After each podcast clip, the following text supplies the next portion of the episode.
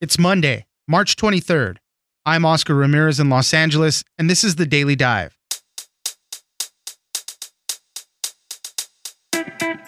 Cases of coronavirus only continue to rise, especially here in the US, where we now have over 30,000 cases.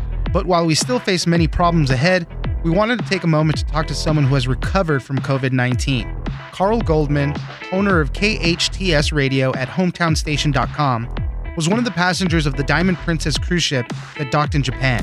He spent time in quarantine on the ship, came down with the virus, was transported to Nebraska for treatment, and finally tested negative. Carl joins us to tell us how bad his illness was, the clinical study he signed up for, and what it is like to get back home.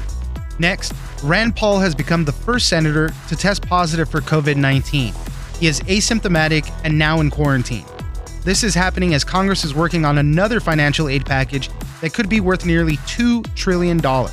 This would provide help for small businesses, checks for Americans, about 3000 for a family of four, and enhanced unemployment insurance. And while states try to grapple with the influx of patients, they are still desperately short on masks and protective equipment for medical workers. Some governors are calling for a coordinated national response to the shortage.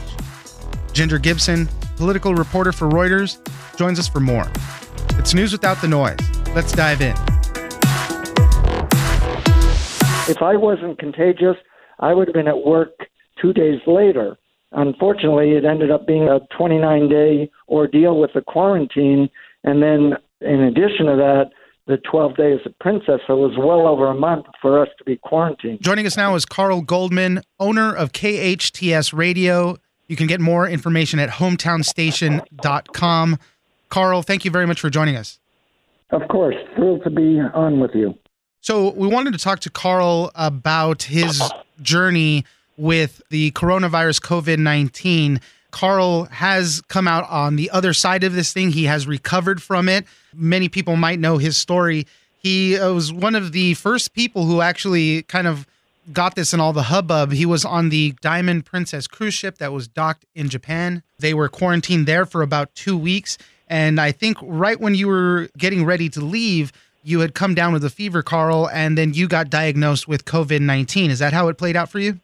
Diamond Princess was the first. We were in uh, Yokohama, Japan, quarantined there. 12 of our 14 days of quarantine, the State Department put us on 747 military cargo planes. I had no symptoms when we left the ship. When we got on the plane, I took a nap because it had been all nighter to get to the plane. Two hours later, woke up with 103 fever which was really, really strange, but seems to be the common denominator for everyone. They get that quick high fever. Unlike other colds and the flu, I had no headache, no sore throat, no sneezing, no stuffiness, no body aches, and then even with a high fever like that, no chills or sweats that you usually get. And that's what a lot of people say. You know, they're asymptomatic at first or something, and then if it gets very severe, it happens very quickly. Also, in all of this, throughout this whole thing, because people that don't know too much about it still, we just hear what the symptoms are and everything. At its worst, at the worst of this illness that you had, how bad did it get? For me, it was not that bad. On a 1 to 10 scale, the fever lasted eight hours till we landed at Travis Air Force Base in Sacramento. Fever was gone by then. I did develop a dry cough. That cough remained with me for many weeks. But other than that, if I wasn't contagious, I would have been at work two days later. Unfortunately, it ended up being a 29 day ordeal with the quarantine. And then, in addition to that, the 12 days at Princess. So it was well over a month for us to be quarantined. That's amazing. That's a ton of time. And people are going through this whole self quarantining thing right now. And uh, cities and states are starting to impose restrictions on bars and restaurants and telling people to shelter in place. So it's a very difficult thing that a lot of people have to come up with, but you obviously had to go with it right at the beginning. You've been chronicling a lot of what's been going on at hometownstation.com. Thank you for doing that because it just provides a window into what's going on and what really happens when you get sick with this. Just a question because you are back home now. You were finally tested negative for this. Tell us about that process, about testing negative for this.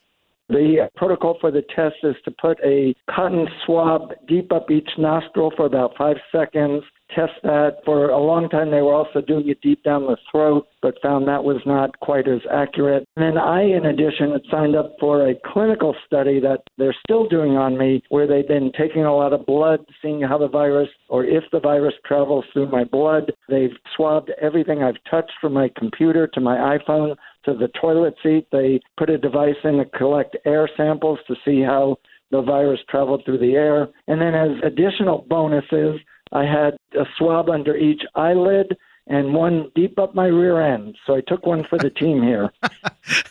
well, thank you, Carl. Uh, the eyelid one is the one that creeps me out a little bit. Um, yeah, it's funny. I think you should do a poll on your show here to see which people would dread the most the eyelids oh, or wow. the rear end. Yeah, totally. I'm going to have to do that one. Have the doctors given you any instruction on how to operate now that you're back home? Is the virus completely out of your body? Can you get it again? Have they indicated any of that to you?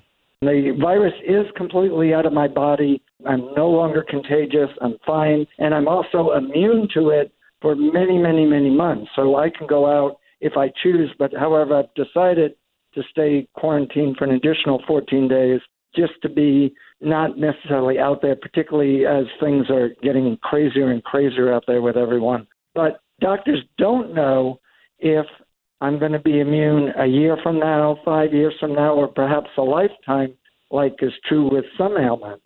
They're not going to know that. They're going to continue to study me. The clinical study I signed up for isn't going to help me, but hopefully it will provide many more answers or speed up the process as they try and unravel the clues to uh, COVID 19. So, just to clarify, because I, I think this is very important, you're immune for many months to come because you beat this quote unquote particular strain. So, if it mutates and it comes back a season from now, slightly different, then there's a possibility you can get that again. Correct. And this clinical study that you're participating in, how long is this going to last for you? I'm told there'll be many months, at least six months. They'll test me here in California and probably do follow ups for a while because, as we all know, so little is known about the virus. And if I can provide a few answers, then I'm all for it. How was the treatment while you were there at the hospital? And also tell us about the medical workers that you got to know. I, I know you wrote about it a lot on your website, but tell us a little about the medical workers and then the, and the treatment that you were going through, despite the symptoms not being sure. that severe. They were my angels there in Omaha, Nebraska, at Nebraska Medicine. I ended up in the biocontainment room. The whole biocontainment wing of the medicine, Nebraska Medicine, was set up right after 9 11 when the anthrax scare hit. They never used it for anthrax. 15 years later, they used it for the first time with the Ebola outbreak there were patients there. Then I was patient number two, set up now for corona. In that room was like a scene out of the Andromeda strain. No one entered without full hazmat suits, looking like Neil Armstrong landing on the moon with air pumps behind them. They, I had two cameras on me at all times, two video monitors so I can communicate back to central command. I was hooked up to monitors. The uh, doors and windows were all specially sealed. So I was in there like a fish inside an aquarium. Was that stressful for you? No, I think the biggest stress was a friendly travel with two friends on the Diamond Princess, and Jerry Jorgensen was the first to come down with the virus. She was given an hour to get off the Diamond Princess, then taken by ambulance for four hours to a hospital in Fukushima, Japan, because by then all the hospitals around the Diamond Princess were stuffed to capacity. It was that unknown period when she was taken away, separated from her husband, a big language barrier, so all she had was her Google Translator on her iPhone. And then, of course, the unknown of what the virus was going to do for her when we realized she was going to be okay. And by then, there was enough evidence out there that 80% of the population were getting the virus similar to me, like a mild cold.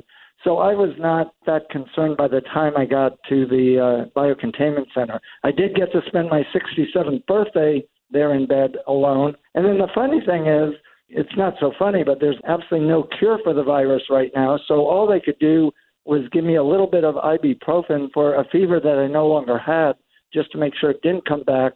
And then I've written about this in my journal gallons and gallons of Gatorade. I've been through every flavor of Gatorade multiple amounts of times. The light blue is the bomb. Right. stay away from that grape. That's nasty. Carl, what was the first thing that you did when you finally got home? And if you can comment kind of on what you've seen now that you've gotten back. Obviously, we you know, people making runs on the grocery store, toilet paper and cleaning supplies out of stock all over the place. Comment on that if you can also.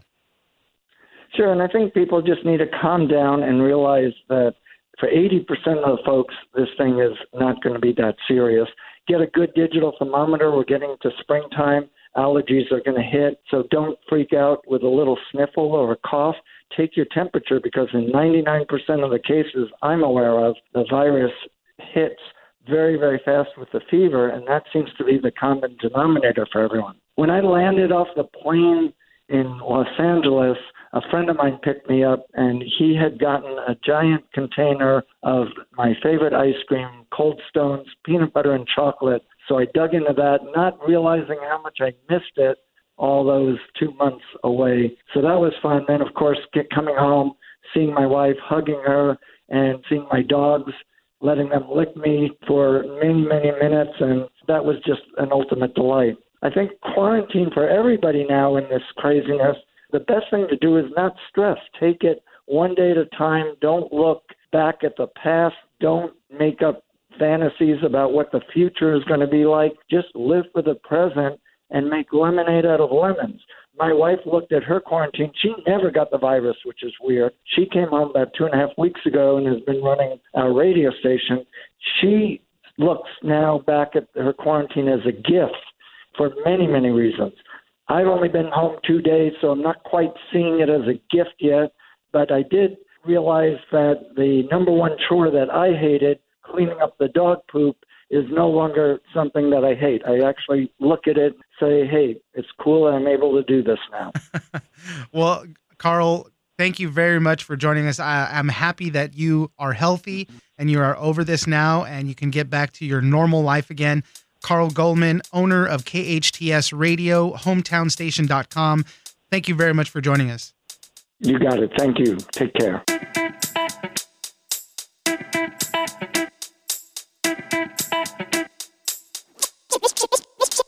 How quick those uh, checks will go out uh, to be determined, probably a few weeks after that. Uh, we hopefully it's going to be very, very fast. However, immediately available to people that are laid off is the unemployment insurance program, and quite possibly for small business, business interruption insurance, assuming we calculate this as not an act of God. Joining us now is Ginger Gibson, political reporter for Reuters. Thanks for joining us, Ginger. Thanks for having me. Continuing on with all of the coronavirus coverage, the U.S. is now reporting the fourth most coronavirus cases in the world. We're over 27,000 in the country, almost 400 deaths. New York has become kind of this epicenter of COVID 19 with about 45% of the country's total cases there. Governor Andrew Cuomo has been on a lot of the talk shows, uh, just talking about how much his state and just kind of in general, I think it's a general feeling around the country that the states and the governors need help there. But I wanted to start off with the new news that we just got. Kentucky Senator Rand Paul has just tested positive for coronavirus. I think he's the fourth member of Congress overall that has this now. That's right. We now have several members of Congress. Additionally, I know some reporters who cover the Hill that have been tested for it, haven't seen their results yet, but are showing the symptoms and have presumed cases. These folks have been walking around the building with each other for the past week in what can sometimes be very close quarters. So, an example of what happens when you're not putting that distance between yourself. Congress, the halls of the United States Capitol are full of people who can transmit diseases to one another. So we've seen that play out. We've seen reports that at least the sick members of Congress who have contracted this disease say they are doing well. They don't have any of the critical symptoms or conditions that have hit other people. But again, as we know, this disease progresses and they'll all be watching their health very closely in the coming days and weeks. Yeah, Senator Rand Paul, they put out a tweet. They said he's asymptomatic and he was tested out of an abundance of caution due to his travel and everything. And they said they closed their office down about 10 days ago. They've been working remotely, so they don't think that any staffers have been exposed to him while he's had coronavirus. So hopefully the spread is limited there. Let's move on to this financial aid package that Congress is working on. They're saying now it could be up to $2 trillion. That is a lot of money. but they're still going back and forth. I think the last thing I heard was that Nancy Pelosi said they're not just there yet. So everybody's kind of going back and forth. They're still trying to figure it out, but everybody does maintain that this is very bipartisan right now. They've worked negotiating over the weekend. Everyone has priorities. There are priorities coming from the White House, coming from the Republican controlled Senate and the Democratic controlled House. I think it's fair to say we're going to see something passed in the coming days. And I would expect that to be sort of a dual focus piece of legislation here. And dual focus might be a little too simplification of it. This is going to be a very large piece of legislation that appropriates a lot of money, as you suggested, could be $2 trillion. But I think we're going to see something focused on business and something focused on people. So they have been negotiating how to get cash into people's hands, people who are facing real economic hardships, that have lost their jobs, that are struggling or that the prospect of an illness means they couldn't work and they would be bankrupt in the process. And then we're going to see aid to business. We're going to see help to the airlines and the rest of the travel industry, some type of assistance to small businesses that are having to close down all across the country. So it's going to be very large and very sweeping in what is the most unprecedented shutdown of economic activity and trying to stave off what would be a really devastating economic fallout because of it. They said that they're trying to make this one last about 10 to 12 weeks. It would tide the economy over for about 10 to 12 weeks. They said direct payments to Americans of about a 1,000 to $1,200. Families of four would be getting about $3,000. And as you said, just a bunch of other things enhanced unemployment insurance, things for small businesses. You mentioned the number again $2 trillion. Where does this money come from? Is this stuff from the taxpayers? Are they just reapportioning money that we have? How do we get all this money? This money would be coming onto the United States debt. It would be increasing the U.S. debt. It would be basically borrowing money from the future that the federal government would be responsible for paying back. The argument being that better off to have the federal government, which is capable of taking on this kind of debt, do it now and try to save the economy before it's in a, a free fall than wait and then have to deal with it afterwards. There was efforts to try to keep and stave off in 2008 during the financial crisis that led to a recession. There was a lot of pushback that it would increase debt. Not as much money was spent as some people would have liked. There was criticism then that the government didn't do enough to get the economy to recover fast enough. And this is an attempt to try to not repeat that, to say, all right, well, let's put as much money into this as we need to to stop this from being another catastrophe. So that's on the financial front. On the health front, it's still very critical states across the country are just kind of desperate and angry. They need more and more medical supplies. Hospitals are experience a big shortage of masks and other equipment that they need. I mentioned earlier Governor Andrew Cuomo from New York. He said that states are starting to compete with each other for some of these materials. And he's calling for some type of coordinated national response on all this. Get people to start manufacturing these things more, distribute them to hospitals and states so they have it. So the administration is facing a lot of pressure from the states individually on this.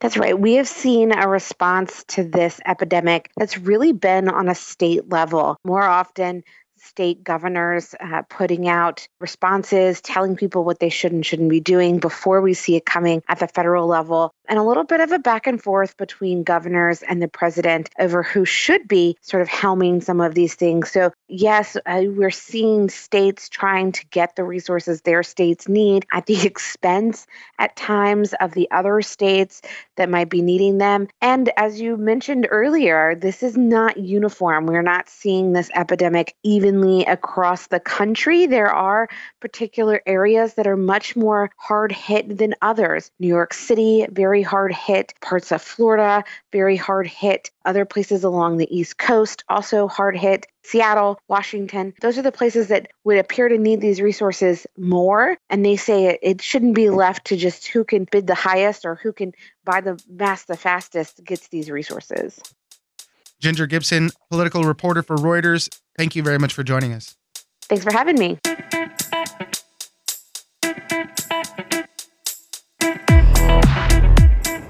That's it for today. Join us on social media at Daily Dive Pod on both Twitter and Instagram. Leave us a comment, give us a rating, and tell us the stories that you're interested in. Follow us on iHeartRadio or subscribe wherever you get your podcast. This episode of The Daily Dive was produced by Victor Wright and engineered by Tony Sorrentino. I'm Oscar Ramirez, and this was your Daily Dive.